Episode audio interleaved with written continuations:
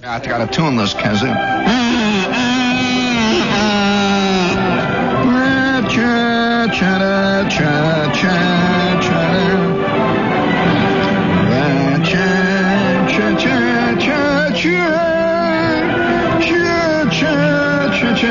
The sweetest music this side of Dante's Inferno. Coming your way coast to coast.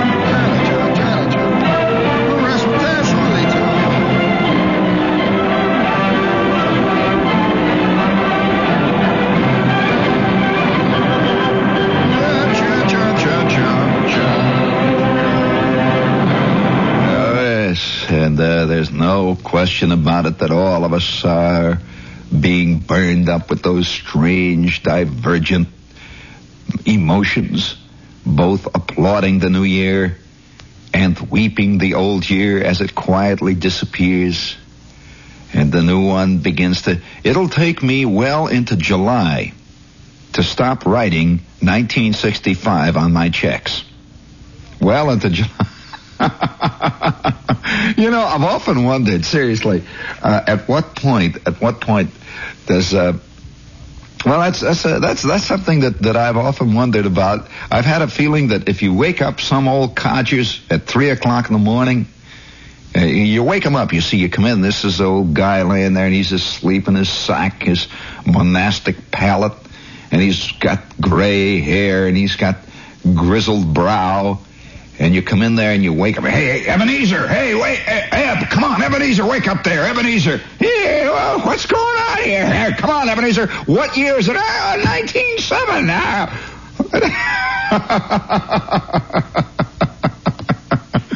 I, I really do. I believe that, that some people uh, at at a certain point in their life, uh, they they all years that come on are not official years. They're phony years, and they're not real years. And uh, each year that comes as they go quicker and quicker and faster and, and more swirling into that great, fantastic abyss of time, each one of these new years is looked upon as one of these, ah, is it Johnny come lately, Jim Crack year?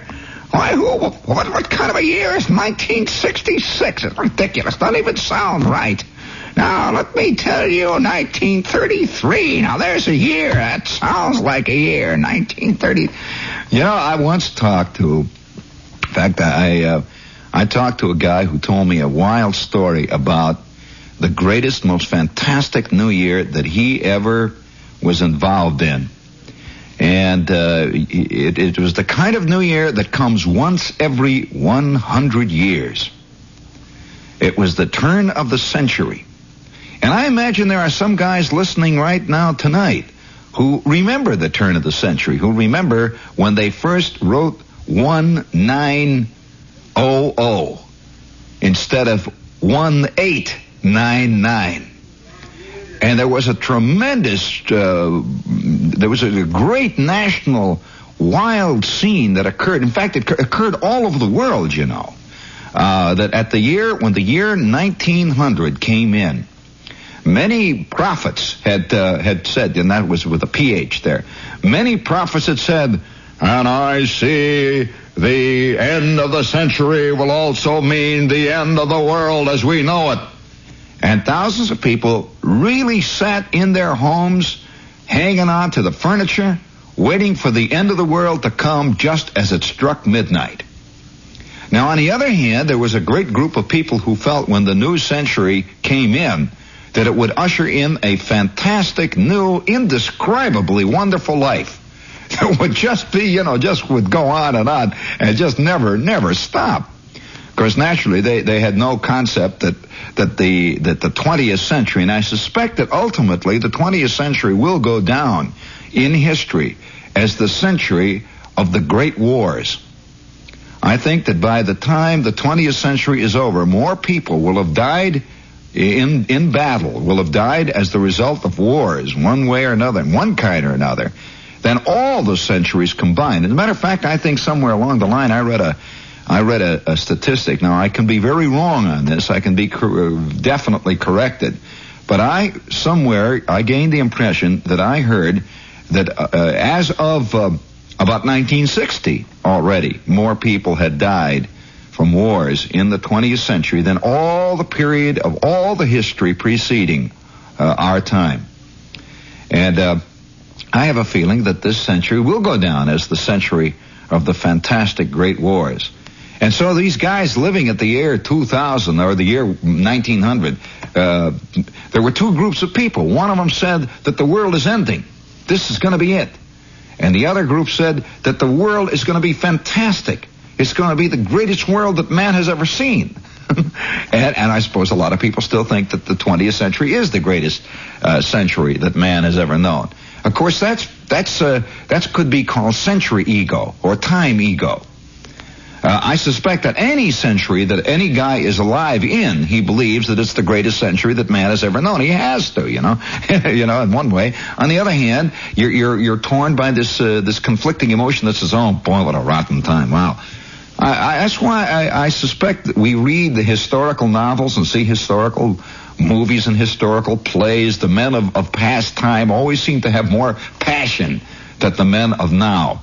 You know, it's the Tom Jones syndrome that uh, somehow the guys of that time uh, ate more, they lusted more, and they swung with chicks more, and they hollered more, and they holler when they drink the when they drink the ale. Evil, bang boy! Wow. Well, uh, I don't know. I suspect it may be just us looking back on that time. I'm sure a guy of that period uh, looking around, he figured, ah, it's not like the old days. Boy, the 13th century, that one really went. And so, so who knows, you know? But, uh, but the literature on New Year's and the, and the New Year coming in is, uh, is, uh, is a, is a fascinating thing to, to, to run into and to, to be part of, to, to read, because we're all part of time. That's the one thing that, that all men have in common. Of course, this is the greatest of all cliches, but it's often, it's often such a great cliche that you forget about it. You know, we talk about the world, today. Uh, you hear it more and more uh, said that the that the world belongs to youth, or that that uh, that that the young today are. Is it's as though they're a special breed. You see, it's as though they have a uh, some kind of they're they're like uh, Tasmanians or something. You know, it's a special nationality or something. Youth. Well, this is one of the great illusions and as a matter of, of course, is, it's, it's a fact that the one thing that none of us can ever escape is that fantastic ocean of time. Uh, a friend of mine, a cartoonist, Robert uh, Osborne, used to write me letters all the time. And underneath every letter, he'd write these wild letters, and under the letter, he would always write, uh, Beware of the great thief. And he was talking about time, the great thief. And he would always write it on every letter. He didn't write the sincerely, Charlie. He didn't write, uh, uh, have a good day, uh, Bob. He just wrote, beware of the great thief. And you get one of his letters and wow. And, and, uh, this, uh, the, the, I should tell you the story about my friend who saw the year come in. He was living in Philadelphia. I mean, the year, the, the year two, the year 1900. He saw it come in. And, uh, he was living in Philadelphia and he was in his 20s at the time and uh, he heard all this this fantastic crosstalk going on that the war, the world was going to end, and the world was going to be great. Then everybody was there was a tremendous amount of editorializing about this. You know, a new century, and not every generation experiences a new century, as a matter of fact. And so the day that it came he said he remembers that it was a kind of a gray, cold, dreary day, and it was raining a little bit, and it was it was 1899. It was the last day of the ancient century. It was the century of Napoleon. It was the century of, uh, of a lot of fantastic things that had happened. The century of the Civil War, Abraham Lincoln. It was the century that uh, that saw uh, Queen Victoria. It was the century of all the all the uh, the fantastic characters of the of the of the 19th century world, and uh, there were editorials, people writing about it for months beforehand and there was fear. Uh, there were there were uh, all the churches were open that night, and there were great uh, sermons being preached. People walking around the streets, clinging to one another. There was fear and all that. And then suddenly it was. He says he'll never forget. It was midnight, And everyone sat there for a minute, and they were still there, you know. Aunt Minnie was still sitting in the corner in her bad leg, and uh, Uncle Fred was still sitting over there chewing his tobacco and spitting on the floor. And it was suddenly the 20th century instead of the 19th. It was the 20th century. They sat there for a couple of minutes, and then he says you could hear the church bells ringing out all over the city, everybody yelling and hollering. They poured out into the streets. And he said it was probably the biggest mass riot uh, uh, that that the uh, that the country had ever seen. It was just wild, insane sights on the on the year 1900 uh, when it came in. And he said he will always remember that because of the great fear that it was going to be the last day. Everyone, a lot of people thought that this was the end of it. It had been building up.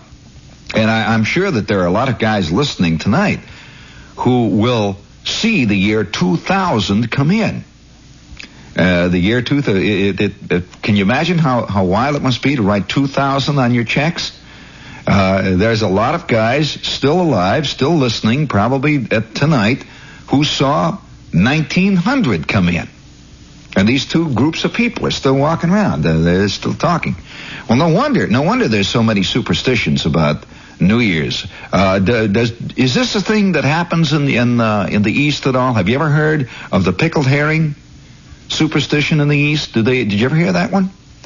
Uh, I think that's a, a, superstition, not a superstition, a custom, really, I should say.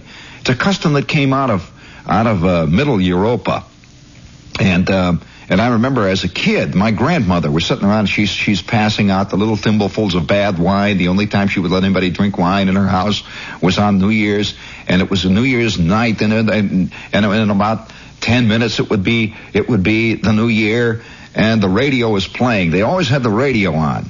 Somehow, the radio played an important part when I was a kid in New Year's and whoopee parties. My, my mother and father, all I remember is one succession of New Year's after another with a babysitter or with my grandmother.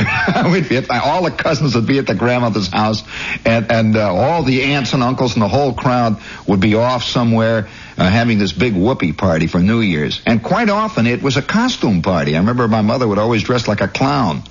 Uh, you don't see that, but uh, my grandmother, with all the kids sitting around, she would say, "Well, it's." time for New Year's now, and uh, it's ten minutes to to midnight, and she would give us this little tiny thimbleful of wine, and she would come out with this plate of pickled herring.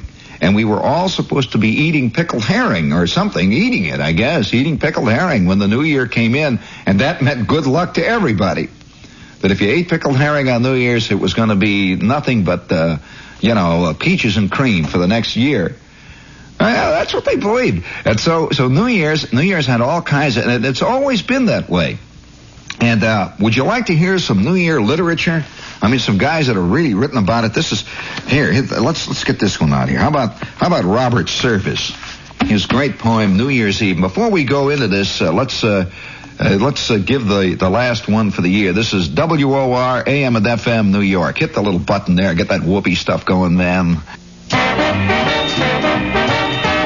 real whoopee for you. This is WPAI in New York. Except no substitute. There's only one champagne of bottled beer. Sparkling. Flavorful. Distinctive. Miller High Life. Only in Milwaukee, from a century-old recipe, Miller High Life has a rich heritage and tradition. A bright, clear taste, unequaled, unquestioned, unchanging. Available on tap, in cans, and in the familiar crystal clear bottle. Miller High Life is always sparkling, flavorful, distinctive. Enjoy Miller High Life yourself. Miller High Life, the champagne of bottled beer. Yes, Miller High Life, the champagne of bottled beer. Yeah, I'm going to leave my. Uh, I'm going to leave my. Uh, I'm going to leave my. Uh, my resolutions for the next show. Yeah, I've got a whole set of them. I've been compiling them now for the last six or seven weeks, very seriously. And just to give you a little clue, uh, in the coming year, I'm not going to be a smart guy. I'm going to be very. I'm going to give the time a lot. the next year. I'm going to give the time. I'm going to play a lot of good music and be very nice. And uh, before we go into that, we'll have to do a commercial. I'm going to practice doing them very seriously. You know, I have a trouble with that. But a funny look comes in my eye when I give a commercial. But we have with us tonight Rover. And I hope that you will drive throughout the next year in a brand new Rover 2000. Uh, if, if nothing else, it'll mean that you'll be driving one of the great cars of the world. And also, you will be driving one of the safest automobiles in the world. If you'd like to try to get through 1966, or whatever the heck year it is, uh, if you would like to get through 1966 and still uh, still have a, a whole pelvis, I would like to suggest you investigate the Rover 2000.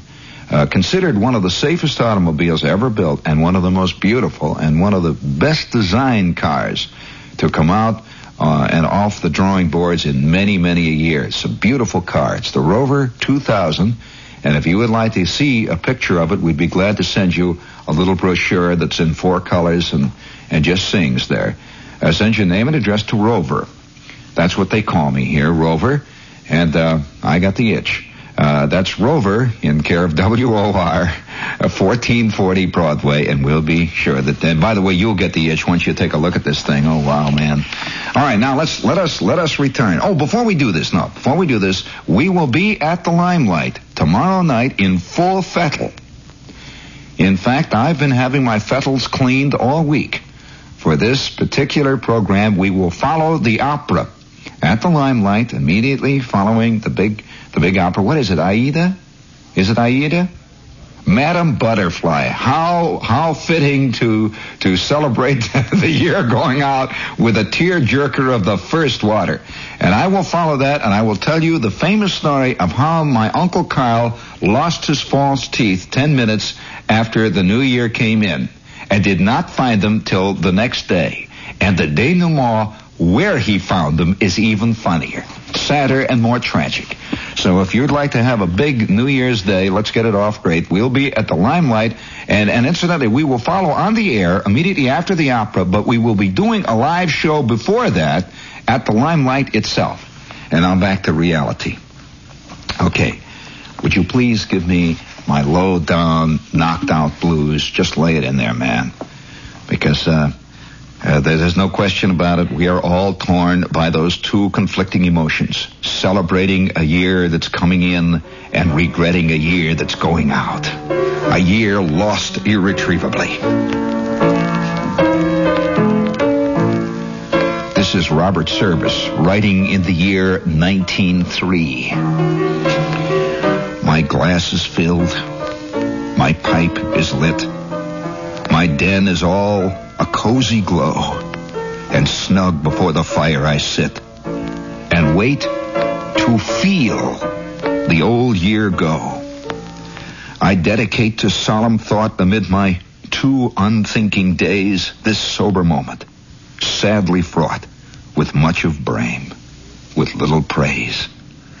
Old year, upon the stage of time you stand to bow your last adieu. A moment, and the prompter's chime will ring the curtain down on you. Your mien is sad. Your step is slow. You falter as a sage in pain. Yet, turn, old year. Turn, old year, before you go, and face your audience just once more.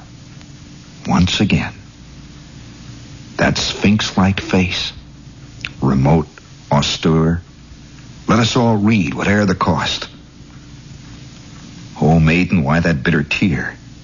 Is it for a dear one you've lost? Is it for fond illusion gone in the last year? For trusted lover proved untrue?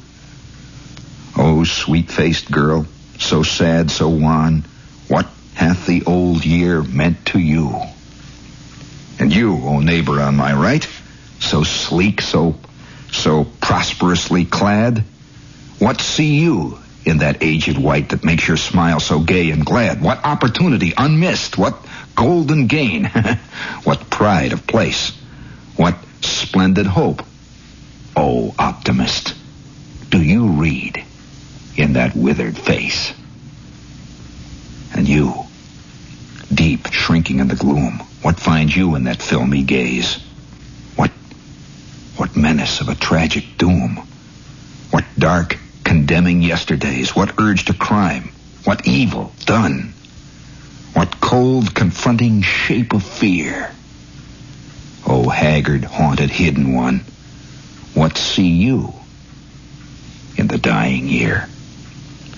And so from face to face I flit, the countless eyes that stare and stare, some with approbation lit, and some are shadowed with despair. Some show a smile, and some a frown, some joy and hope, some pain and woe. Enough. Oh, ring the curtain down, old weary year, it's time to go. My pipe is out. My glass is dry. My fire is almost ashes too. But once again, before you go, and I prepare to meet the new old year, a parting word that's true. For we've been comrades, you and I. I thank God for each day of you. There, bless you now, old year. Goodbye. It's not bad, is it? That was that was Robert Service writing in 1903. That's the same guy who wrote The Face on the Barroom Floor. Do you want to hear, you want to hear another Robert Service more in the tradition of Robert Service? Uh, he's he's fine. I'll tell you. When when it comes to celebrating New Year's, you can't beat Service. Bring on a little more of that rotten ragtime music. This is Robert Service writing in the year 1897. Oh, it's cruel, cold on the waterfront, silent and dark and drear. Only the black tide weltering, only the hissing snow, and I alone like a storm-tossed wreck on this night of the glad New Year, shuffling along in the icy wind, ghastly and gaunt and slow. They're playing a tune. You can hear it now. They're playing a tune in McGuffey's saloon. It's cheery and bright in there. God, I'm weak. Since the bitter dawn, never a bite of food. I'll just go over and slip inside. I mustn't give way to despair. Perhaps I can bum a little booze. The boys are feeling good. They'll jeer at me. They'll sneer at me. They'll call me a whiskey soak. Have a drink. Well, thank you kindly, sir. I don't mind if I do. A driveling, dirty gin joint fiend, the butt of the barroom joke, sunk sunken, sodden, and hopeless. Another? well, here's to you. Yeah, I see him now. McGuffey is showing a bunch of the boys how Bob Fitzsimmons hit. The barman is talking to Tammany Hall and why the ward boss got fired. I'll just sneak into a corner. They'll let me alone a bit. And the room is reeling round and round. God, I'm tired. I'm tired. Roses she wore on her breast that night. Oh, their scent was sweet. Alone we sat on the balcony and the fan palms arched above. The witching strain of a waltz by Strauss came up to our cool retreat. And I prisoned her little hand in mine, and I whispered my plea of love. And then sudden the laughter died on her lips. And lowly she bent her head. And oh, there came in the deep dark eyes a look that was heaven to see, and the moments went. And I waited there, and never a word was said. And then she plucked from her bosom a rose of red and shyly gave it to me.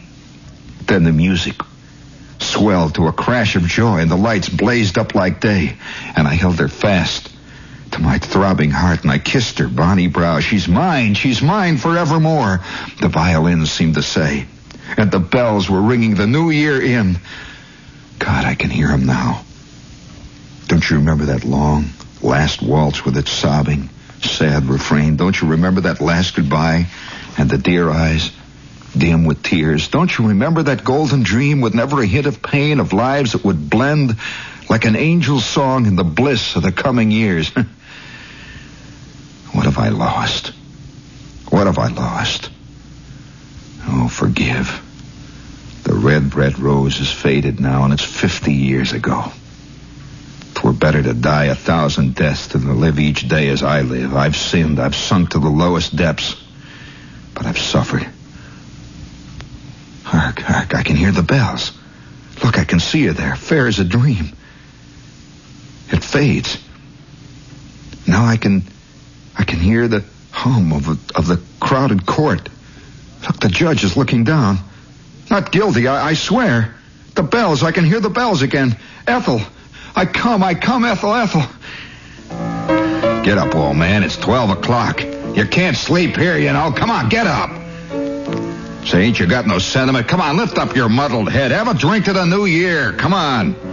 Come on, a drop before you. That darn old dirty. Bu- hey, hey. My God, boys. Look, he's dead. He's dead, boys. That was, uh. Wow. wow. He pulls out all the stops, doesn't he? That was, uh. Robert Service, 1897. Now, do you want to hear another view? How much time do we have? We got plenty of time.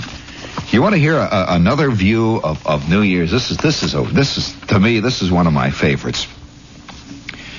This is George Ade, and this was written in 1899, and this was just before that big New Year. And as a matter of fact, uh, there is talk that Ade wrote it to spike the ideas that everybody had at that time that the year 1900 would bring the millennia. This is called The Fable of Successful Tobias and some of his happy New Years. A, a little music. I think just a little touch of that low down, dragged out music. That blues. That rotten, raunchy, stinky, hairy blues. Da da da da dee dee dee dee. Oh, yeah. Once there was a financial heavyweight. The milestones, listen to this beautiful line. Once there was a financial heavyweight. The milestones of whose busy life were strung back across the valley of tribulation into the green fields of childhood. Like most of our aristocrats, he got his start out among the corn rows. His youth was spent very happily, but he did not get on to the fact until years later.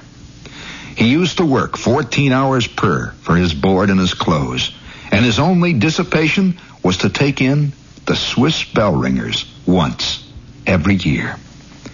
At the close of each year, on New Year's, he was permitted to attend a watch meeting at the Mount Zion Church.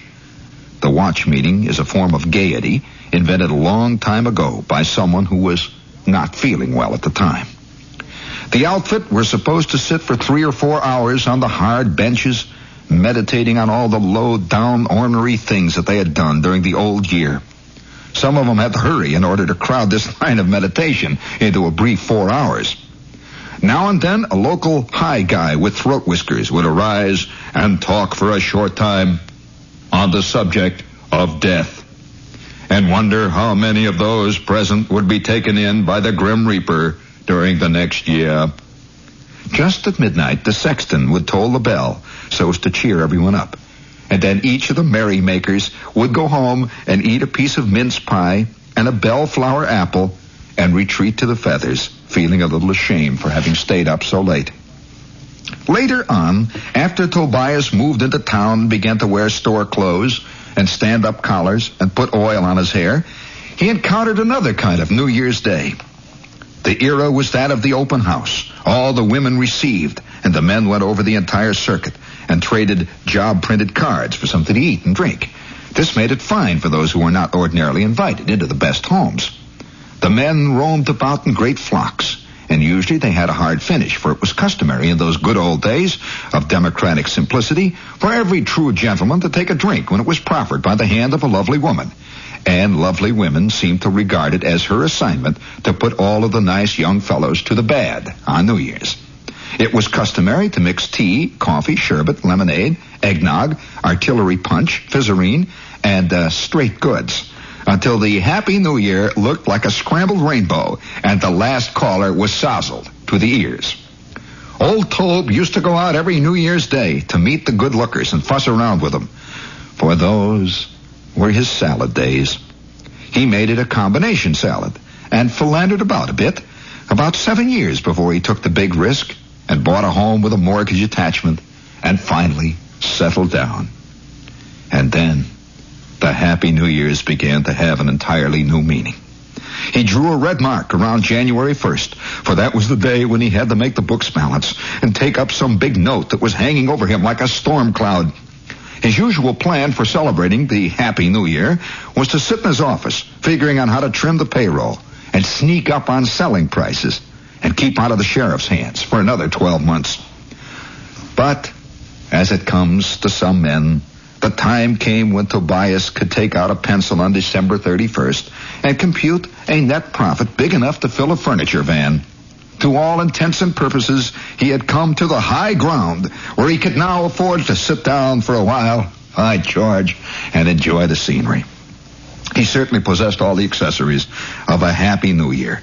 He had a bankroll, a house on the boulevard, and a wife who was slowly but surely worming her way into society. He had a son attending a high-priced university in the East and gradually accumulating a phony Oxford accent, while his daughter was at a school which used the French novel as its textbook.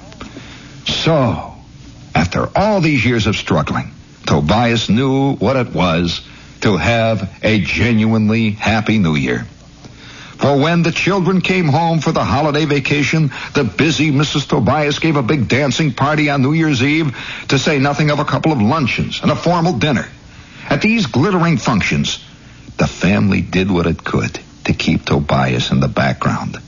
For while he was a corker when it came to doing a fountain pen specialty with a checkbook, he was a frosted turnip when chucked into a suit costing a hundred dollars and put down in a Marie Antoinette apartment with a lot of Chaunceys who had been educated in the East. He celebrated the glad new year by standing around in doorways and looking mournfully at the lightweights who were doing the cotillion and each of them having the time of his life. He saw his wife hobnobbing with a human pickerel whose only excuse for being on earth was that he looked well in evening clothes. Daughter was dancing with a lovely specimen of the night blooming rounder and son was out passing cigarettes around, and no one was paying any attention to the provider. So he made a quiet retreat to his own room and had a glass of milk sent up and read the market report and managed to put in a pleasant evening after all, seeing the old one out and the new one in.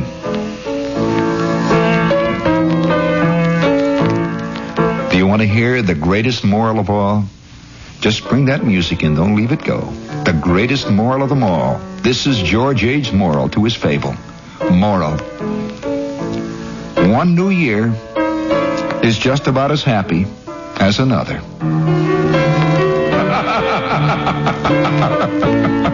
How's that for realism? And that came out in 1899, and that was the year that everybody was looking forward to the great, fantastic moment when 1900 would come in that would usher in World War One, that would usher in World War Two, that would usher in the Korean War, that would usher in the atom bomb. That, oh, wow, man. Do you want to hear another one now? You hear it? All right. Uh, all right, I've got another one here. This one, this one, this one is about prophecies. And this is written by another American writer. All these are American writers and what they've said about about New Year's, about and of course one of the big things that that you you read uh, every every time the New Year comes in. I'm sure there's going to be 25 magazine uh, articles, if not entire magazines, published on the premise of forecasts of 1966, predictions of things to come by all the experts. Oh man, you know. and this is a big hoopla. And wouldn't it be great to be an expert?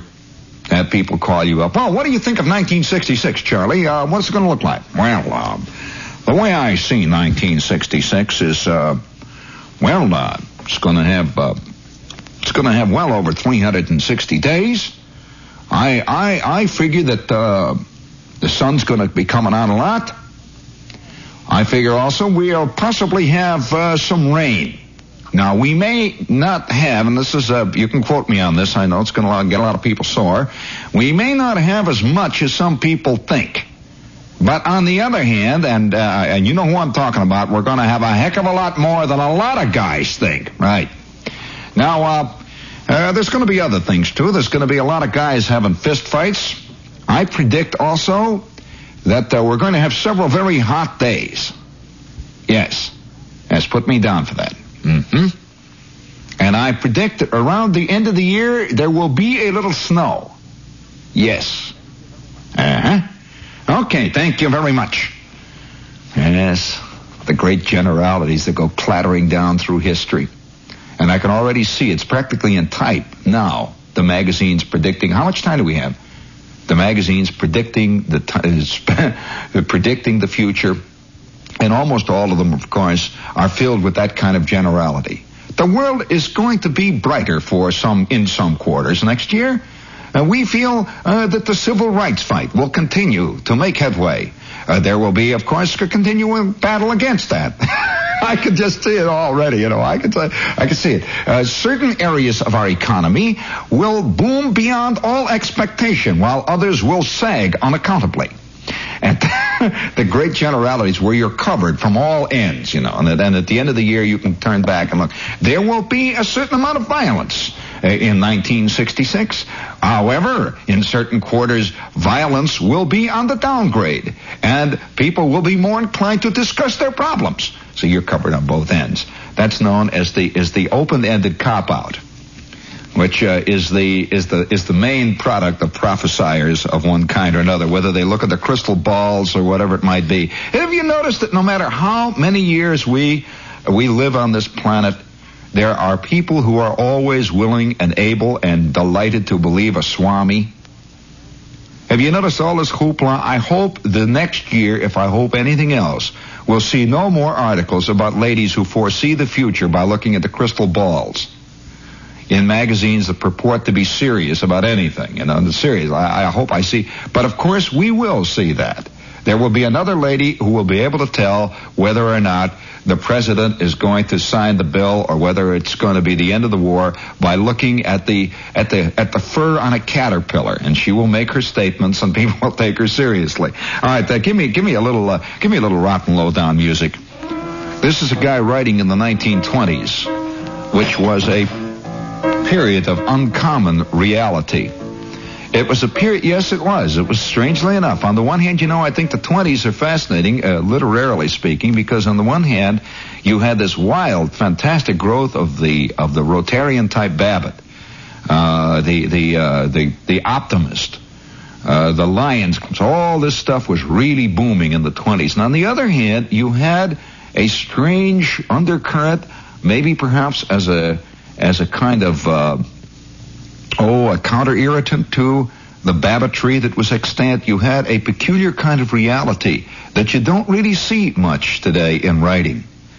Uh, and this is an example of it. This was a little poem that appeared in the New York, in one of the New York papers, I believe it was the New York World, in the 1920s, written by Archie the cockroach, uh, who was uh, a little cockroach who had been a poet in his previous incarnation and was now a working cockroach in the city room of this newspaper. He worked for its boss, Don Marquis. And he would come in every night and bang out these little poems on the typewriter of Mr. Marquis using his head. And because of that, he could not he could not uh, use capital letters, which put him right in the league with E. E. Cummings. All right, now would you please bring me a little rotten low-down music? This is what Archie the Cockroach said a couple of days before New Year's, right in the middle of the wild, exuberant 1920s, when everyone was predicting that just around the corner there would be a fantastic rainbow and there would be a moon in everyone's garage.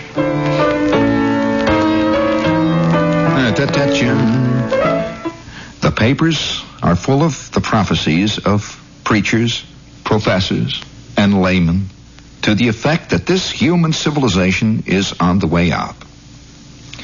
And it looks to an insect such as I, Archie, very possible. The only thing I wonder about is why the human species calls it a civilization. Human society has never been as well organized as a hill of ants. That's a fact, boss.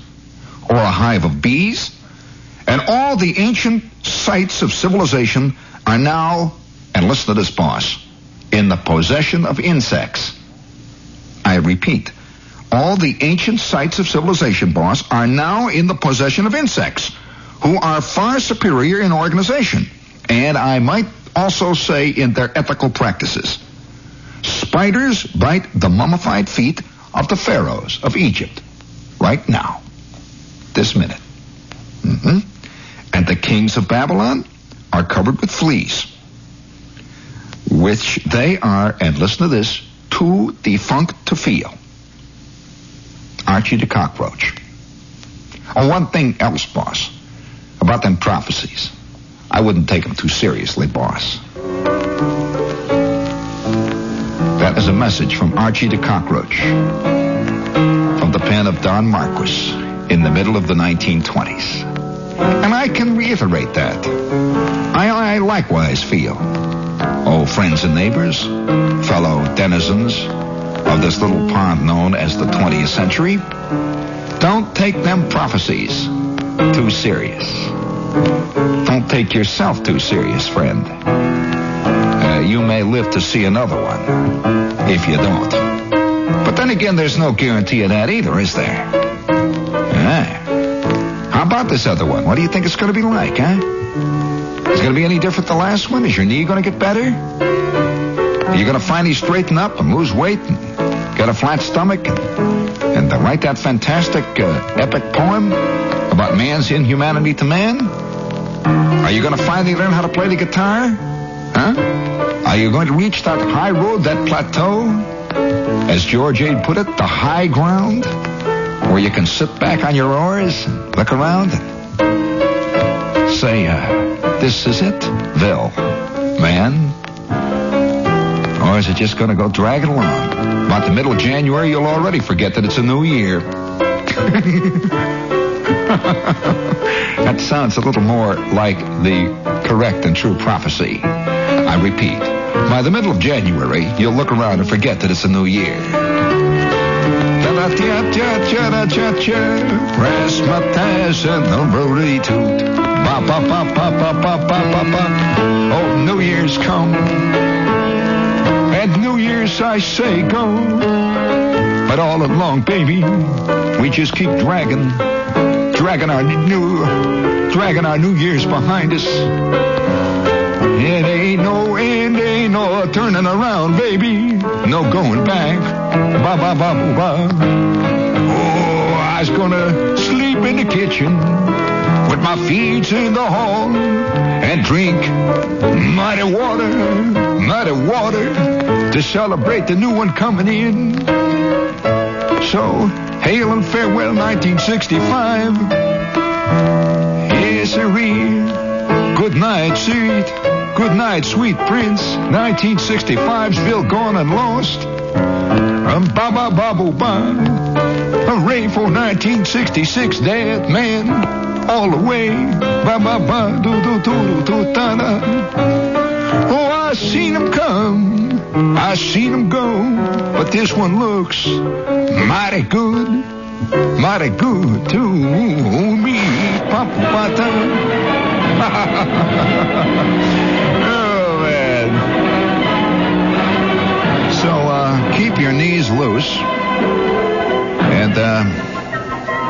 keep your eye on that bouncing ball. Be sure to keep a stock of Neatsfoot oil on hand. You never know when they might smack one out in your direction. You gotta have the old glove oiled up. Maybe the Mets will go all the way this year. Who knows? Maybe Joe Pepitone will come through. Who knows? Maybe Shepard will come through this year. Who knows? Maybe you'll come through this year. Who knows? Ah, hail and farewell. Hail and farewell. We will see you tomorrow night at the old limelight. At the old limelight.